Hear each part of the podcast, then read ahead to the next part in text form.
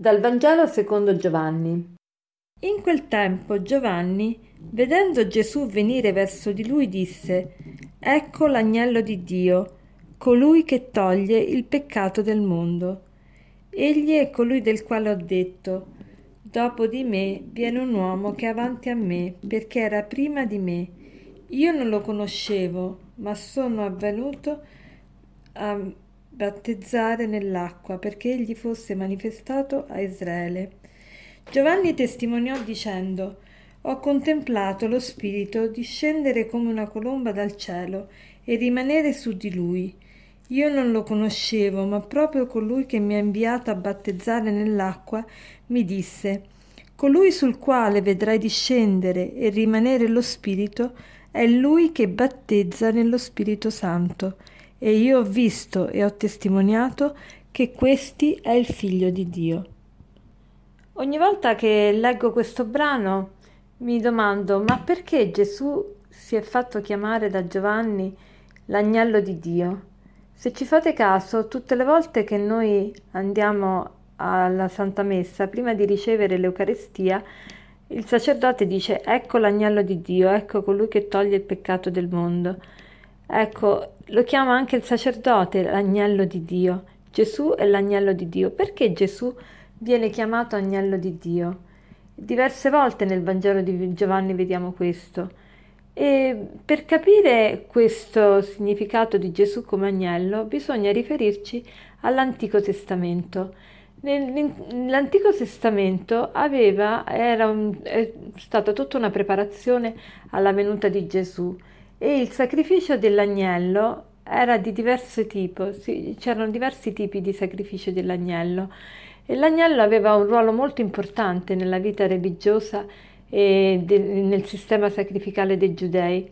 E quindi perché questo? Perché se vi ricordate la festa principale degli ebrei era la Pasqua e in questa festa c'era il ricordo della liberazione degli israeliti dall'Egitto e in questa liberazione ha un ruolo importante l'uccisione dell'agnello pasquale e l'applicazione del sangue sugli stipiti delle porte delle case degli ebrei, perché in quelle case dove dove c'era il sangue dell'agnello sugli stipiti, che cosa succedeva? Che l'angelo distruttore, l'angelo che aveva, aveva ucciso tutti i primogeniti degli egiziani, saltava le case degli ebrei quando vedeva appunto il sangue dell'agnello sugli stipiti di quelle case. Questo era una prefigurazione del sangue di Cristo che avrebbe sa- sa- salvato gli uomini dal peccato.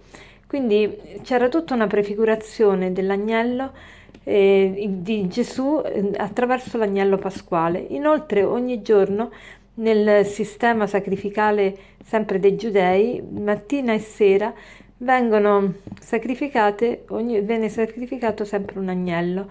E mm, per noi questo risulta un po' strano perché noi non abbiamo il, più il concetto di sacrificio né abbiamo il, il concetto dei sacrifici umani come, come, modo per espiare i nostri peccati.